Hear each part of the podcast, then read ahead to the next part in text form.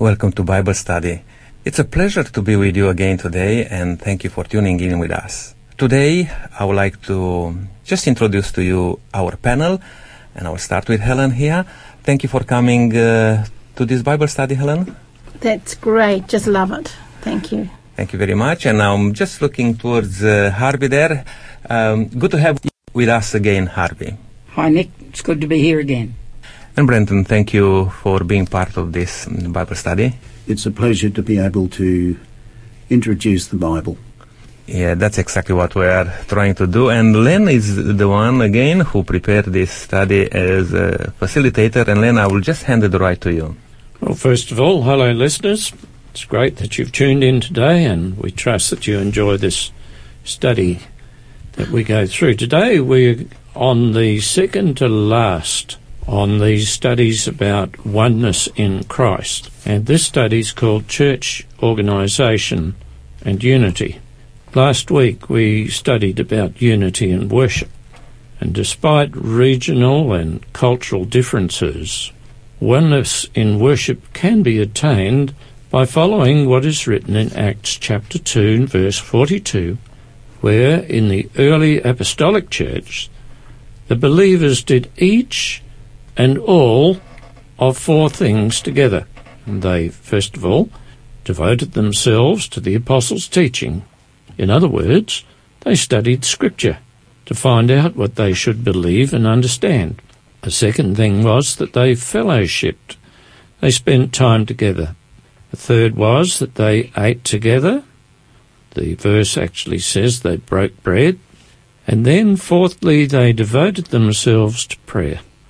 All four aspects were important as they filled spiritual, social, and psychological needs, bringing some meaning to the statement I'm going to share with you.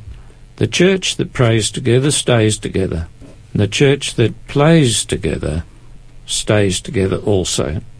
This week, we'd like to share more about oneness in Christ by considering the topic, as I mentioned earlier, church organisation and unity. But before we launch into the study, Helen, would you like to pray for us and for the listeners, please? Yes, I'd love to. Thank you.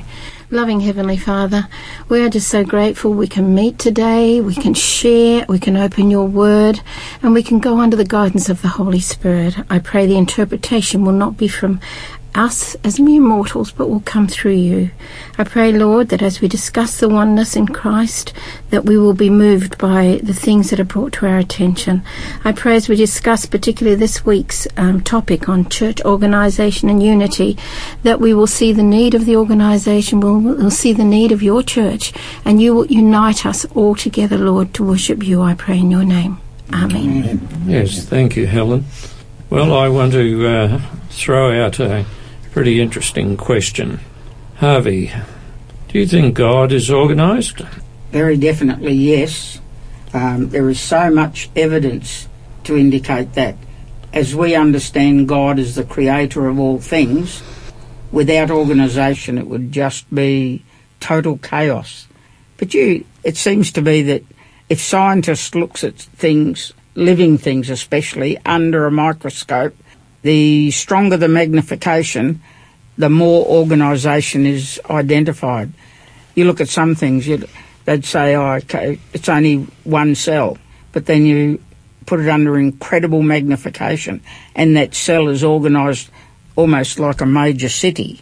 It's amazing, the organisation. And then we can go the other way, look out into the universe and all the different galaxies organised so that they don't bump into each other, and it's it's incredible.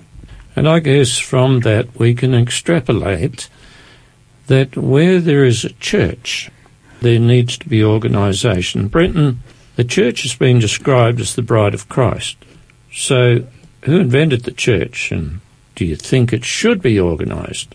Well, God invented the church, but I'm interested in the term, Len, the bride of Christ. Now, all of us, I'm sure, have been to weddings at various times. The star of the ceremony is usually The bride.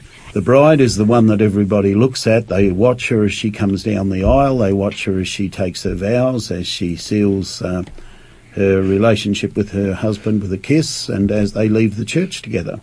It's necessary for organisation, as Harvey said, but the, the bride of Christ, the church, is actually meant to be a representative to the world of spiritual organisation.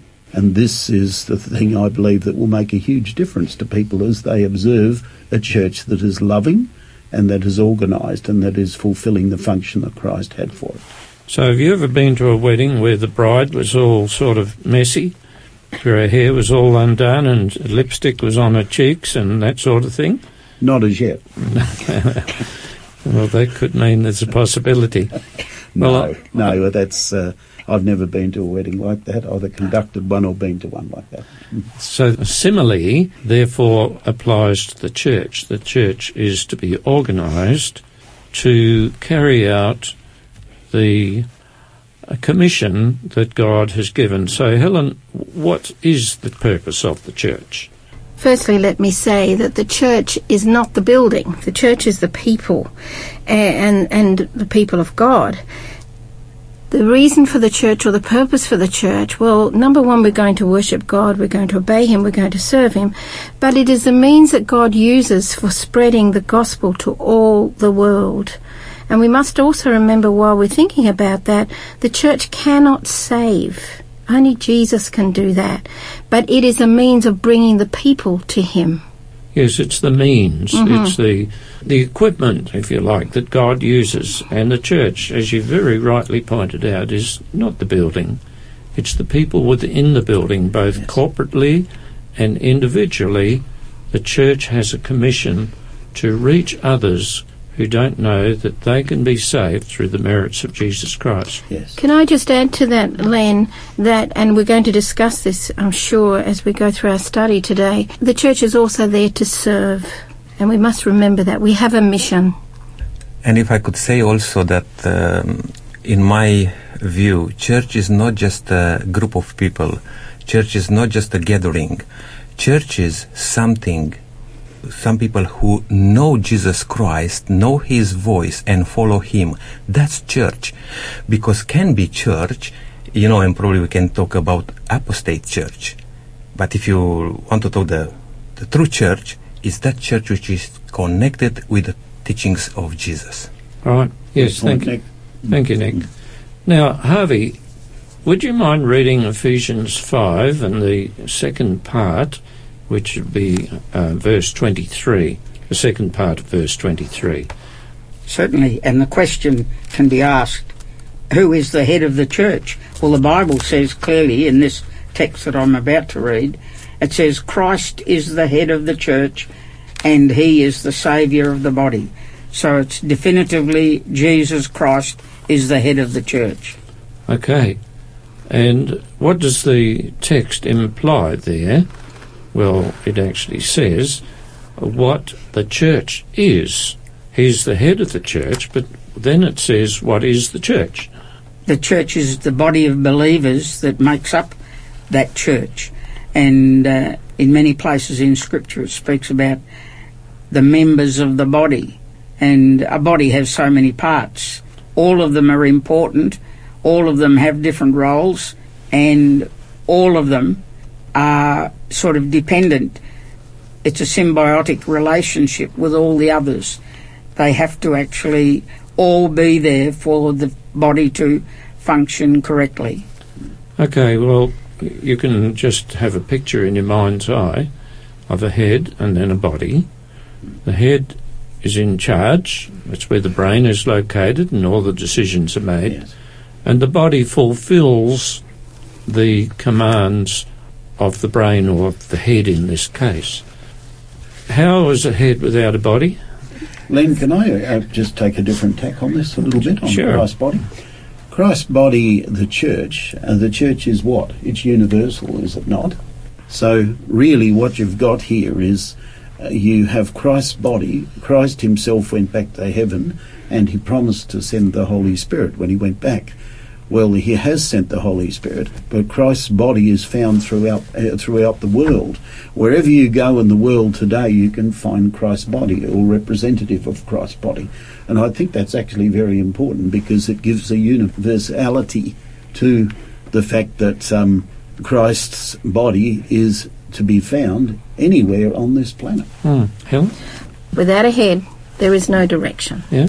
Nick, did you want to say something? Yeah, I was just want to just a short um, quotation um, I want to mention because uh, we're talking about um, organization and in our own mind and in you know as we understand things, we want to do church or run the church if you like in our own understanding. But I, I got this uh, quotation. I think it's quite uh, interesting to to understand what's saying here. It is Christ and His Word as revealed in Scripture that determine what the church is. Mm. Just before we leave this particular point, you know, I'm very aware of um, at least one major church group in the world consider not Christ as the head, but have a different head. And this, um, well, I think there's a program coming up on television tonight about this particular individual who they claim is the head of the church. But as far as we as Protestant Christians are concerned, the head of the church is Christ. We are answerable to him. Yes.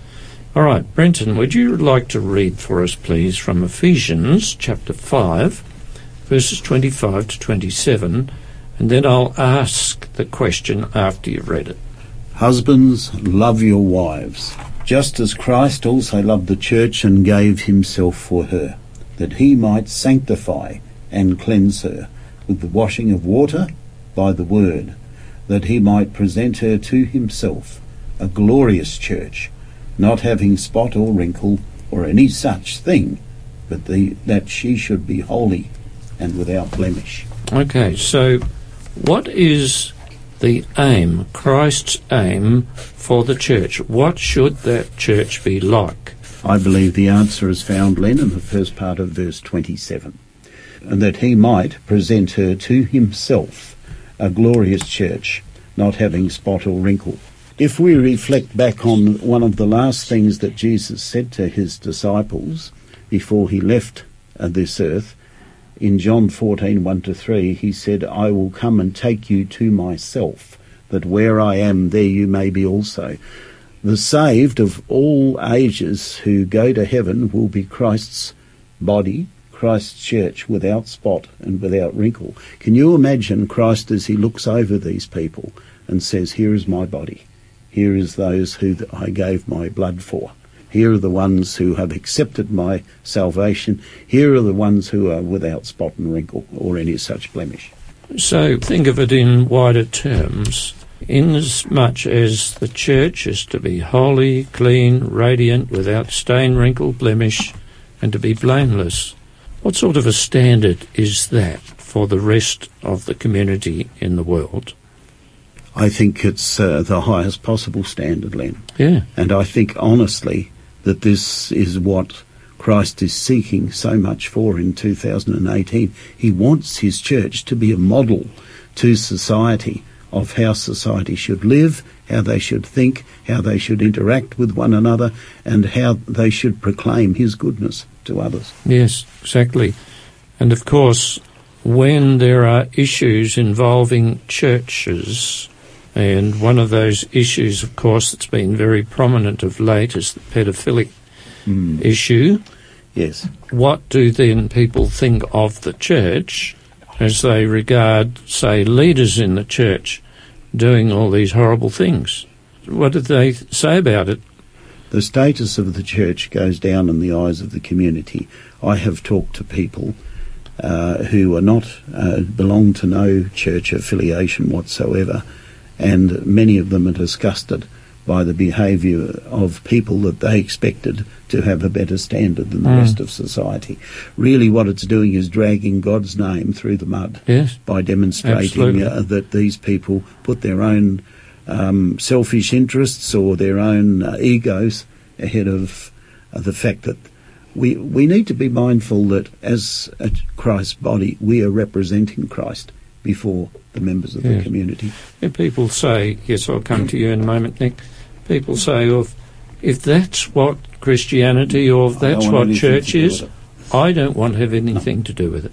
That's an interesting point because um, we are also coming across with um, the movement of non-denominational. You know, when people are saying, you know what, you don't need to be part of an organization or, or a, as a group.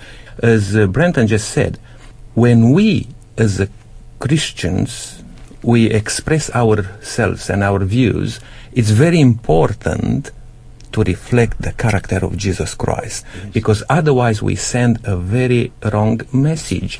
And when I'm saying that is we need to be very careful on um, also walking away from anything like which God wants to bless and to organize. In, in an instance, the apostolical church, God said to themselves, stay in Jerusalem until you receive the Holy Spirit and the power to go and preach and teach everyone to the whole world.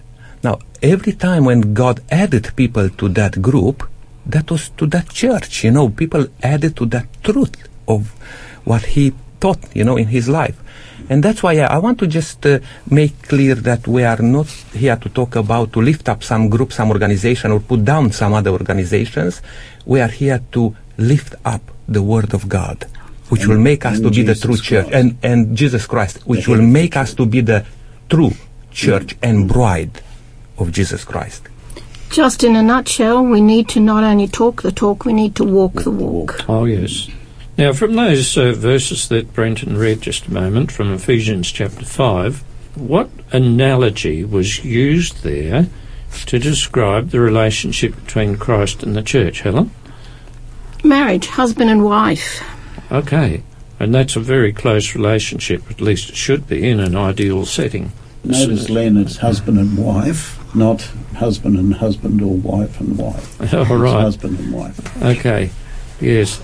Helen, would you read the verse that Brenton didn't read, Ephesians 5, verse 24? That wasn't your fault, Brenton. Who does it say is in charge here in this analogy situation? Okay, Ephesians 5:24. I'm reading from the New uh, Living Translation. It says here, "As the church submits to Christ, so you wives should submit to your husbands in everything." Now, I'd like to make a comment on that because I think over the years this particular text has been used and distorted too many times.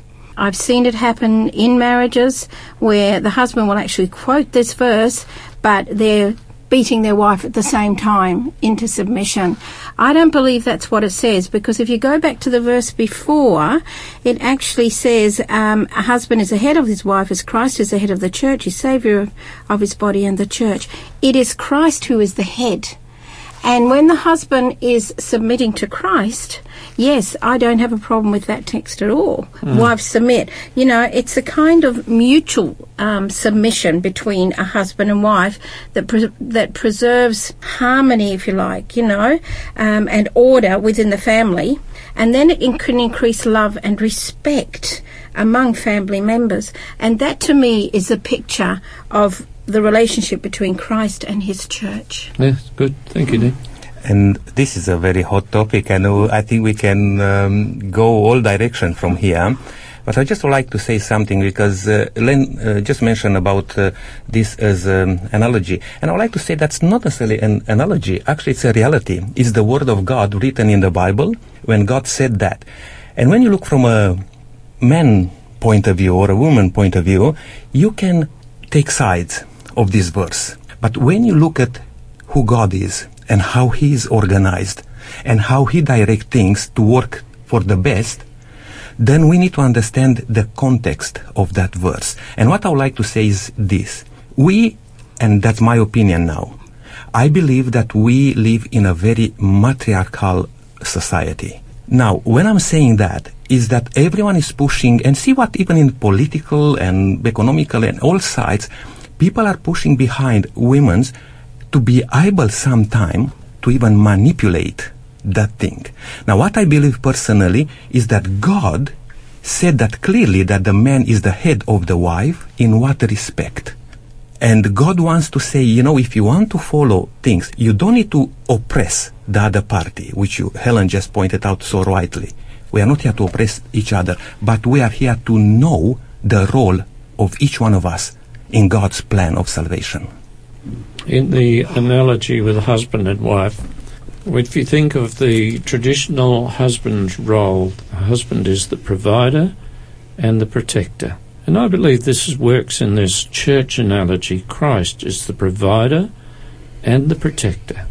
Helen, you wanted to add something here. Yeah, I, I just wanted to add that although this could well be a, not a popular belief, you know, of um, wives submitting to their husbands, it is a belief and it's put forward by God through Scripture, and we don't have the authority to discard it.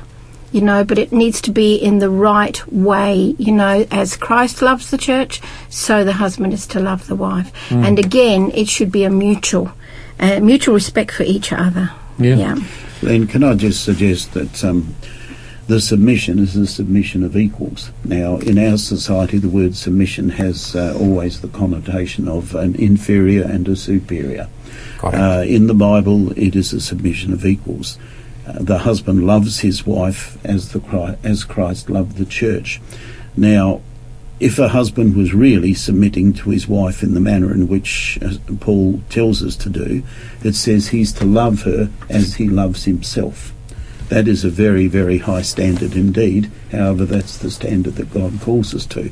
Can I suggest to all Christian men that if we loved our wives as Christ loved the church, there would be some very, very happy homes around the place. Yes. And even though God, the Son of God, God the Father, you know, Son and Holy Spirit are all one, but they all play their own role. They have different functions. Jesus submitted himself to the Father as his will was.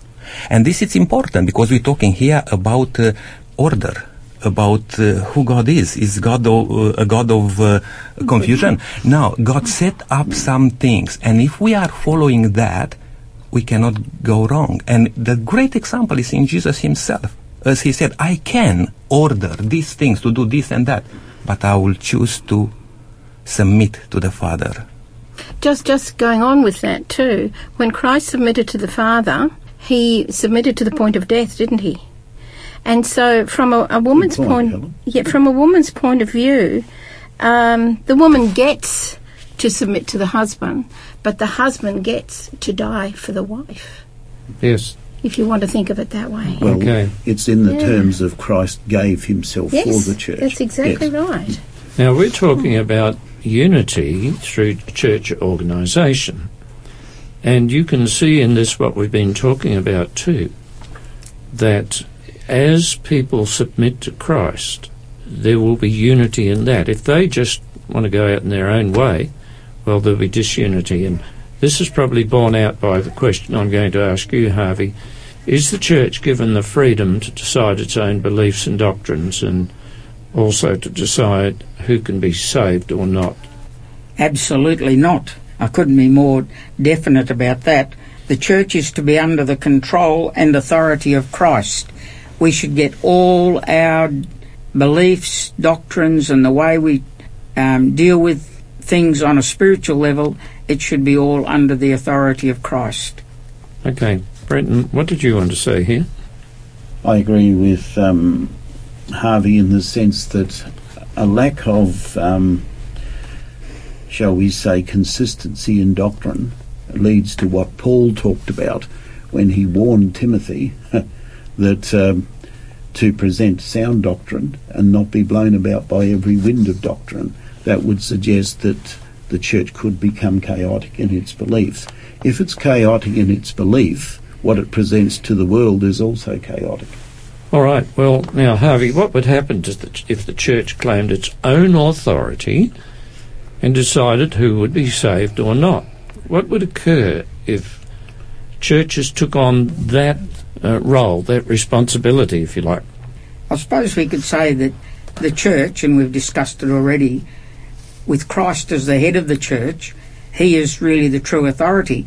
If man interposed themselves to such an extent that they then became the ultimate authority, it would in fact be just a man controlled institution. which certainly wouldn't be the way God intended the church to be. And there, there wouldn't be unity. Well, Helen, has any church actually done that? Sadly, yes. Some churches are actually building, if you like, their doctrines on tradition as being more important than on God's Word. Um, I think I've mentioned before in some of our studies what is tradition, and tradition is handed down from one to another, but it may not necessarily be built on truth. Uh, as per example, the man who married a woman and she put a roast in the oven, she topped and tailed it, pushed it in the oven, and he said to her, Why do you do that? She said, Because my mother has always done it. And so he went to the mother. He said, When you put a roast in the oven, do you top and tail it? She said, Yes. And he said, Why? Well, my mother always did it, and grandma was still a- alive. And so he went to grandma and he said, Did you? And she said, Yeah. And he said, Why did you do that? And she said, Because it wouldn't fit in the oven. So when you think about that in the terms of tradition, it can be lost as to why people start doing it. Should never put tradition above the word of God, and sadly there are some that do. The important thing here for us to remember, listeners, is that Christ is the head of the church. Christ is the centre of the Bible. And what we believe must be biblical. Otherwise, it's simply man made or becomes traditional, and there will be no unity in that. And I would like to say also that uh, some people are using the Bible and uh, saying that if you don't do that, you wouldn't be saved. But I, I'll give an example here. Some people say if you're not speaking in tongues, you are lost.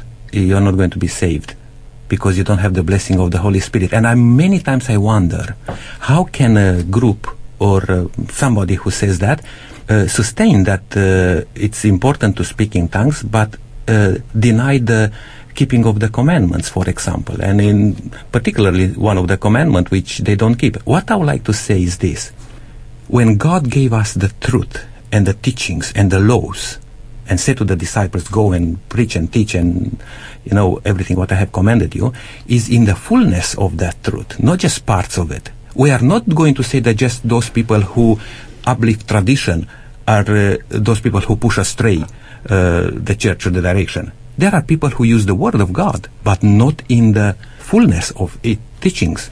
Yes, some apply their own interpretations, some miss things out, and um, you were talking about a full understanding, and I believe that's very important. Yes, Helen?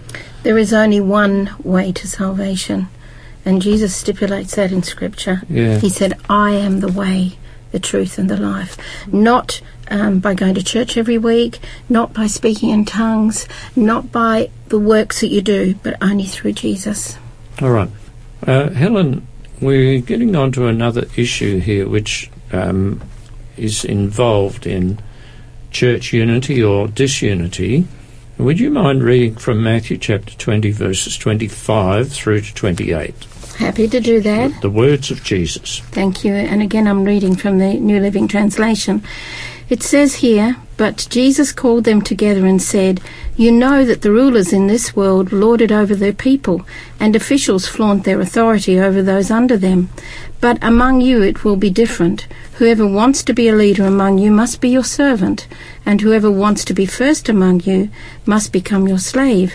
For even the Son of Man came not to be served, but to serve others, and to give his life as a ransom for many. So, the principle is what? Well, for a start, Jesus showed all this from a leadership from a completely new perspective, didn't he? I think it probably would have blown their minds because that wasn't how the leadership was in the day. And I believe that instead of using people, we are to serve them. And Jesus' mission was to serve and always to serve others and to give his life away for others. Hmm. and yes. and I believe that a real leader today should have that servant's heart that Jesus has given the example. Yes, they've taken the position of leadership Yes, because they can serve, not the other way around. absolutely. Okay, hmm. Harvey, what did you want to say here? There's a passage I'd like to read from The Desire of Ages, and I think it says it very well. Although Jesus did not wish to abolish all authority structures, What he wished to emphasise is that the church leaders must first of all be servants and slaves of God's people. Their positions are not to exercise authority over people or to dominate them or to give themselves prestige and reputation. Christ was establishing a kingdom on different principles. He called men not to authority, but to service, the strong to bear the infirmities of the weak. Power, position, talent, education place their possessor under the greater obligation to serve his fellows. All right. I think that actually says very clearly that it's not for an individual's benefit, it's for the benefit of the church and leadership. I think Jesus said that leaders should be servants. He actually taught servant leadership, and I think that's very important. Yes, that's right. Brenton, can you give any um, practical examples of servant leadership? The most practical one that comes to mind that Christ himself gave was at the Last Supper, uh, where he washed his disciples' feet. Now, he was demonstrating there what the Greek word doulos actually means because a servant would wash the, the feet of the guests. It would not be a Jewish servant, it would be a Gentile servant. So Christ was actually demonstrating here, and it lines up perfectly with Philippians 2, verses 5 to 8, where it says, He took upon himself uh, the role of a, a servant or a slave, and he went to the lowest possible level. Remember that at this time in the upper room, the disciples are still arguing over who's going to be the greatest. None of them were willing to wash one another's feet. Christ, in doing that, I believe, inaugurated Len exactly what leadership is in his church. Leadership in his church is a willingness, if necessary, to take the lowest possible place. In other words, to almost be seen in a humiliating sense to demonstrate exactly what true leadership is. True leadership is taking the lowest place and being willing to do whatever it takes to to raise someone up, to lift somebody up, and to help to show them exactly what Christ's form of leadership actually is. Yeah. I'm just amazed when I read this example and meditate on it. When you think about it, Jesus act- actually wrapped a towel around his waist. Mm. That was symbol- symbolic of the lowest slave Correct. to do that to start with. You know, we're talking about, and then he, of course, he washed his disciples' feet. We're talking about the King of Kings. We're talking about the Creator of this world. Mm. He humbled himself to the point, the towel around him, down on his knees in front of the creature. You know, he was the creator. I mean, there is no greater example that we could see. That makes me want to say, wow. Absolutely wow. And if, if even he, God in the flesh, was willing to serve, we, his followers, must also be servants, willing to serve in any way that glorifies God. So what happens just when awesome. what happens when there's somebody in leadership position who um, assumes that they are there to control rather than serve others? What's the result of that?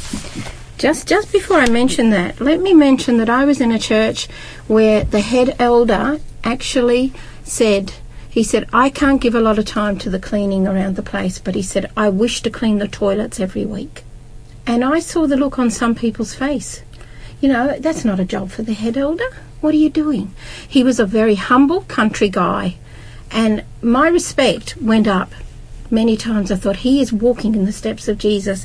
G- But getting back to what what you just asked, what would happen? Well, I guess we would have dissatisfaction, we would have disharmony, we would have strife, we would have jealousy. In actual fact, we would have a dictatorship. If you think about Hitler's regime, what happened then? You know, um, not not the way that um, leaders should be. Yes, Definitely not, and especially Christian leaders. absolutely.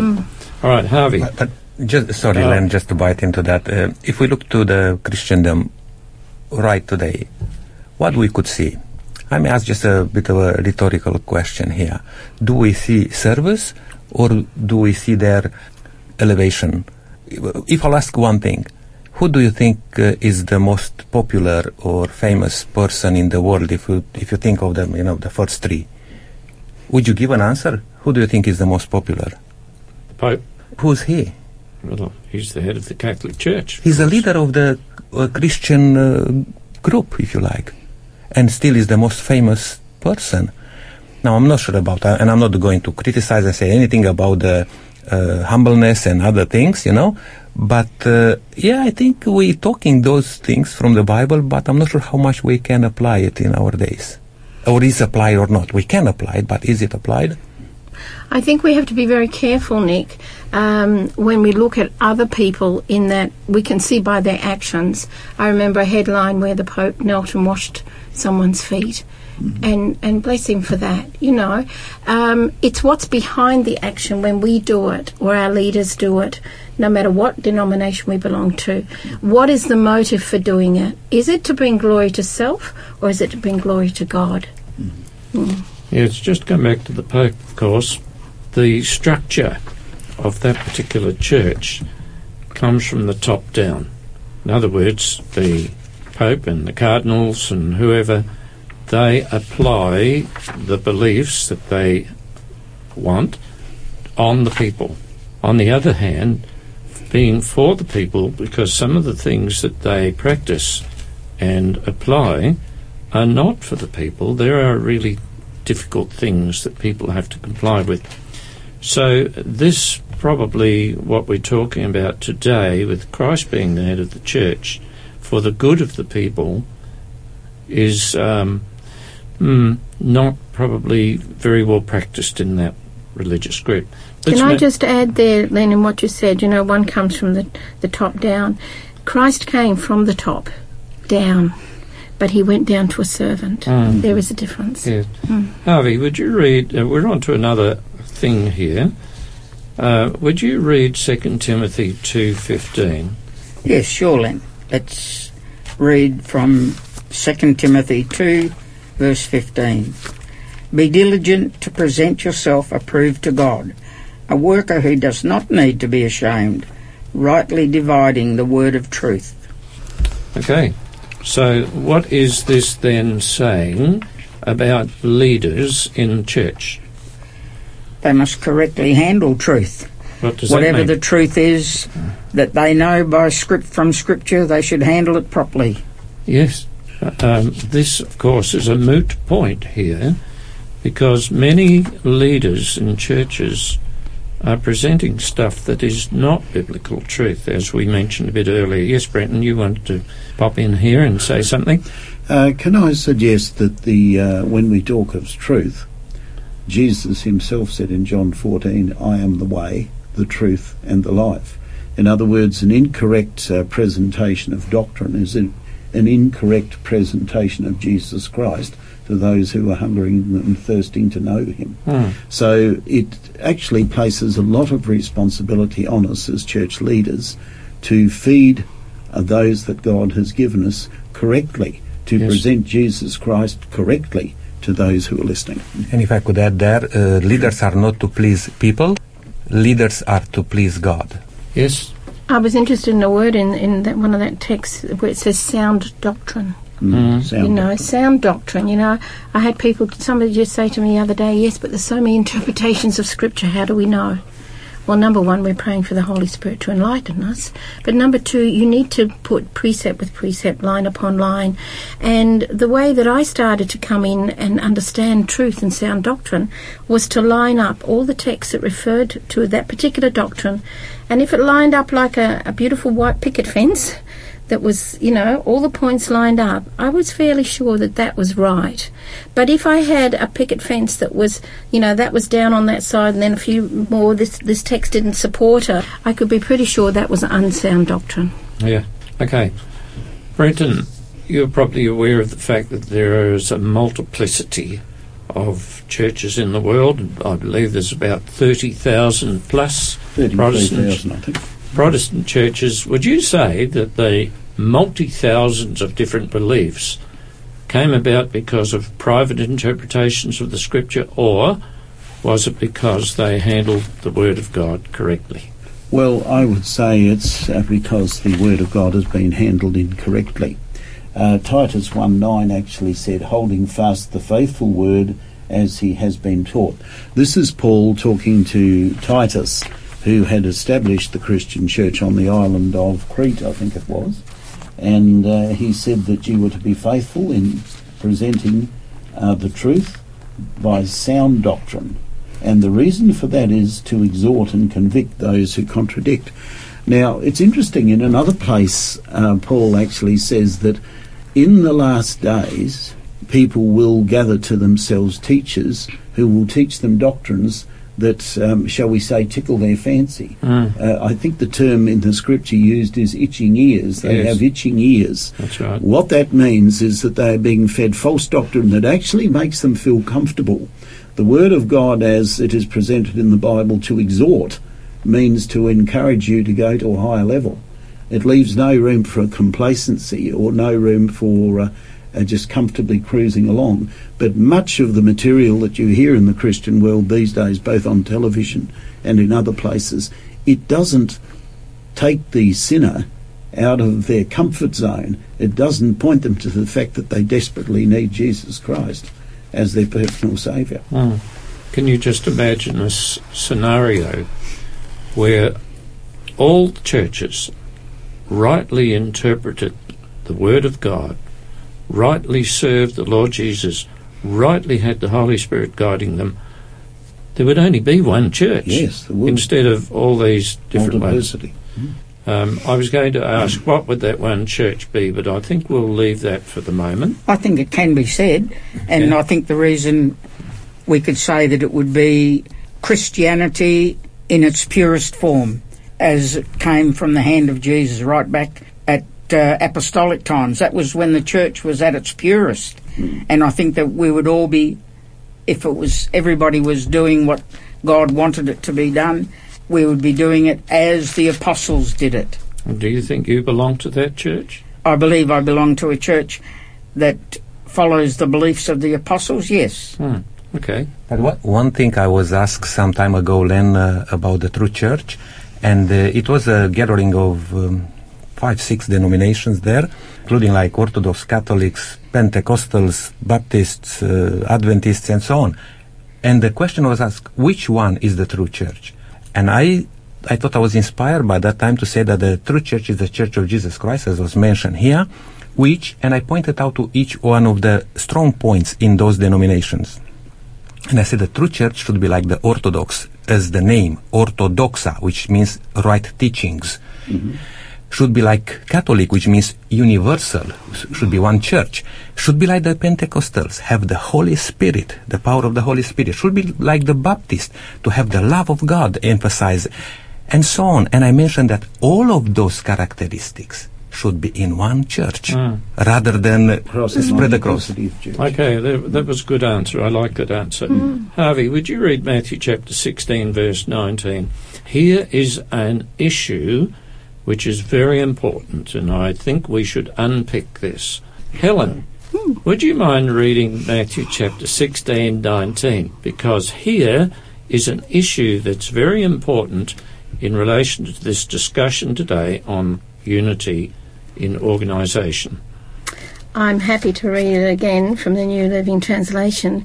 This is a verse that has been subject to debate for centuries, but let me read it. It says here, And I will give you the keys of the kingdom of heaven.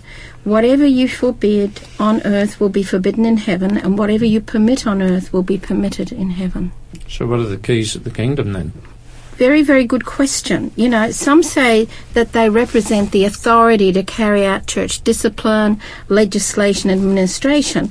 Others say that the keys give them the authority to announce forgiveness of sins. Still others say that the keys may be the opportunity to bring people uh, to the kingdom of heaven by presenting them with a message of salvation. They say that's the keys of, of heaven. You know, when the religious leaders thought that they held the keys of the kingdom of heaven, they some of them decided to open or close the kingdom of heaven for others. But that wasn't God what God wanted. I mean, He uses us to help others find the way to come inside. And to all who believe in Christ and obey His words, the kingdom doors are swung open wide. So let me just um, emphasize again that, that the message of salvation, it is not the authority to randomly pick and choose who will inherit eternal life. I know I'm getting a bit strong on that, but I have seen people do that, and it does get my dander up.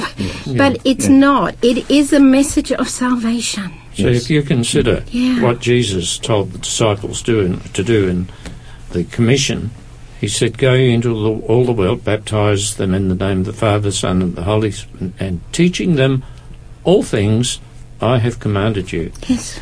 This is where the keys of the kingdom can be identified. It is in the teachings of God's word. That's the, that's the uh, the key. It's the Yeah. key by which people can enter the kingdom of God. And first of all, a key, when you handed a key to somebody, you handed a responsibility, you know, to make sure that that's, the thing is locked or it's uh, unlocked. And I would like to say also that uh, that key is the truth. Now, the disciples were given those keys of preaching the truth, but at the same time, to point out to the heresy. I- If we have, for example, um, around us, you know, a, a movement of heresy, are we going to say something or not? You know, we, we have those keys to close and to to lock and unlock. It's not only one way. Sure. Mm. Yes, yes, yes. Good point, Nick. Thank you. Now, of course, within the church organisation, there will be conflicts. That's just a fact of life. Harvey, what happens when someone condemns someone else without really knowing all the facts and the motives? Just generally. I'm not talking now in a church context, but anywhere. Well, it usually creates resistance, doesn't it? Yes. Um, immediately there's conflict if it's not done the right way. Okay. All right. Um, Brenton, have you ever seen this happen where somebody doesn't really understand the situation, what's going on, and they they condemn somebody because of their in, incomplete information? Hmm. Len, it does happen, and unfortunately, I could cite a personal example from many years ago of a situation in a church environment where uh, I was accused of a certain thing, uh, which was incorrect. However, the person who accused me of it died a number of years later, still believing that what he said about me was true. And I remember saying to him at the time, if you choose to believe that, that's your choice. However, that really there are only two people who know uh, the outcome or exactly what was said. God is one and I'm the other one. Now, I think whenever we approach the issue of talking, if I was to talk to Harvey or Helen or yourself or Nick, um, with incomplete information, one should be very, very careful and have the right spirit in trying to find out where they're coming from and why they're saying what they're saying. Because you are dealing with a, a fellow human being like yourself, whereas in the case of where you're dealing with God, He knows everything. So I, I think we need to exercise the utmost care, the utmost gentleness in talking one on one if if there is an issue with the other person because often it's not what you say that will win them. It's the manner in which you present it that will often have the biggest effect on them. Yep. It's not what you say, it's how you say it. Yes, that's right. And it comes back to the text in Scripture when it speaks very much of that. I think Harvey's got one there on Matthew 18. Yes, I do. Matthew 18, verses 15 to 17. Moreover, if thy brother shall trespass against thee, go and tell him his fault between thee and him alone. If he shall hear thee, thou hast gained thy brother. But if he will not hear thee, then take with thee one or two more, that in the mouth of two or three witnesses every word may be established. And if he shall neglect to hear them, tell it unto the church. But if he neglect to hear the church, let him be unto thee as an heathen man and a publican. What's being said here, of course, is that you don't deal with it alone. You, if you can, you deal with it alone. You you go and see the person. if they won't accept it, then take a couple of people to show that what you're saying, there is witnesses to what you're saying, and so you can't be misquoted. And then finally, it goes to the church if they won't hear the group that goes. But if it goes to the church and the person's not willing to listen to the authority of the church at all, under the Spirit of God, then really there's not too much you can do for that person from a spiritual point of view until they make their peace with God again. Okay. Uh, just before you speak, Helen, I was watching something about um, aircraft and the maintenance of aircraft, and there's this huge manual about everything on the aircraft. And here, as I see it, Jesus is speaking and telling people what to do in a case where you have conflict between members in a church. It's it's an organisational issue which will uh, protect the uh, unity within a church. I was interested in you bringing in the maintenance of aircraft um, because if there are a few nuts or bolts in the wrong place, we're in trouble, are we not? Yes. Yeah, I remember seeing what we call the toy planes, the small, you know, single engines or twin engine planes up in Papua New Guinea. And I remember being in the aircraft hangar one day and the engineer had pulled a plane completely apart for to do a major inspection. And I mean completely apart. There were just shelves which had all different parts of that plane. And I can remember walking in there and I went, Are you going to put it all back together again? And of course he did and he didn't miss one bolt or one screw or one panel. It was all put together again. That was well organised. Yes. And the plane flew, and I can testify it flew because I'm still here today and I went up in it. So, yeah, I thought that was an interesting analogy that you used. But I love the words in Matthew 7. Unfortunately, these are misinterpreted as well in Scripture. Mm. It says, Matthew 7 1 to 5, it says, Do not judge others, and you will not be judged, for you will be treated as you treat others. The standard you use in judging is a standard by which you will be judged. And why worry about a speck in your friend's eye when you have a log in your own? How can you think of saying to your friend, Let me help you get rid of that speck in your eye, when you can't see past the log in your own eye? Hypocrite!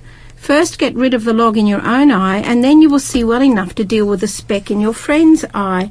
Well, in, in looking at that, I, I put in capitals judge not.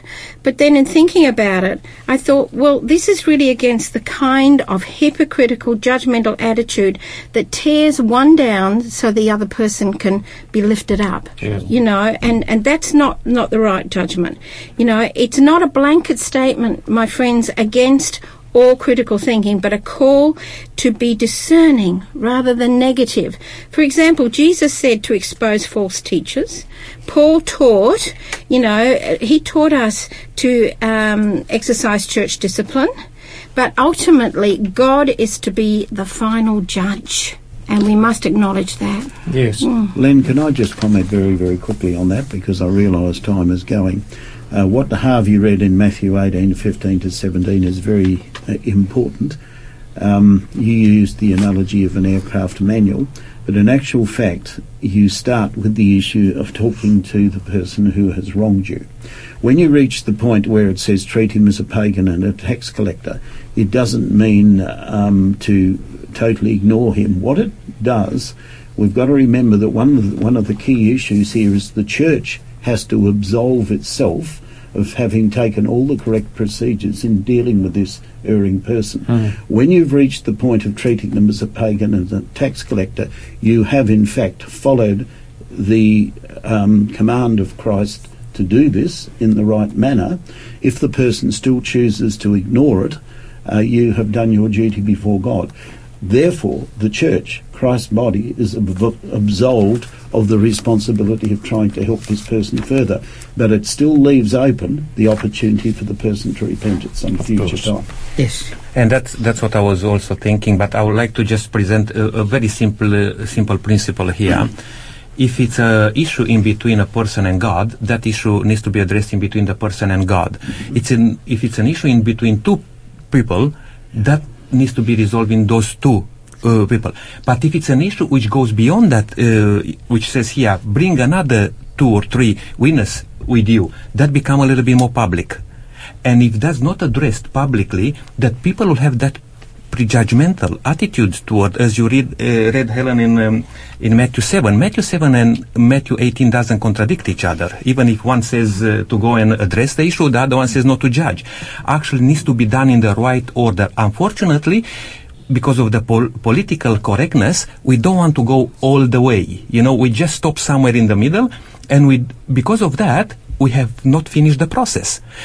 And I believe what um, Brenton just said, if you it become public, then publicly needs to be addressed with a chance, with a chance, and with loving and kindness approach. That person needs to be nurtured to come back to mm-hmm. Okay. Jesus. Well, we we have to leave a few things that we'd love to talk about yet because the time is almost gone. Probably has gone. Harvey, just quickly, we had this at the beginning, but what functions should the church serve? Well, number one, it's to spread the gospel to the world, to the unbelievers. And I believe what Nick just said, speaking about those that we actually get to the point where they won't accept the authority of the church or the church group, we have to understand that they are people that need redemption. Yes, And mm, so for sure. then it's supporting and nurturing existing believers, upholding and proclaiming God's truth, consolidating believers and members in doctrinal understanding, demonstrating the love of God to all, and helping the unfortunate corporately be the visible evidence of Christ on earth. All right, thank you, Harvey. Now we've just got a moment left. Does somebody here have a take home message for the listeners today? be ready to look at yourself rather than look at others. Because if you look at yourself, comparing yourself with Jesus, we will see it more realistically. Do not compare yourself with other people other than Jesus. Okay. Helen? Unity is pre- is preserved through the faithful teaching of the Word, uh, the Word of God, and by living in faithfulness to that Word. And just one point: we are to counsel rather than to condemn, and that without acting as judge. Yeah. Brenton? I think the key uh, thing, uh, Len, that we can take home from here is the importance of the analogy that we used earlier of a husband and a wife and Christ and his church. We, if we understand and practice this voluntary submission that it's talking about, I believe the unity will come with the submission. And the church should be an example to the rest church of the world. should be an example to the world of what voluntary submission is and how it functions in unity. All right, well, we're going to close with prayer. So I invite you, everyone, to just bow your heads and close your eyes. Father in heaven, we thank you for the instruction and guidance in your word, instruction about how to live on a personal level, instruction about how we can be saved, and instructions about how the church representing you Yes. called your body, the bride of Christ, should act. And we pray that um, people will see in us, as believers and members of your church, Yes. the sort of characteristics they, that they admire and want to take on board for themselves. I pray that you'll bless our listeners as they make your word the centre of their lives. In Jesus' name. Amen. Amen. Amen. And, and listeners, we wish you God's rich blessings, especially around this time of the year, the festive season.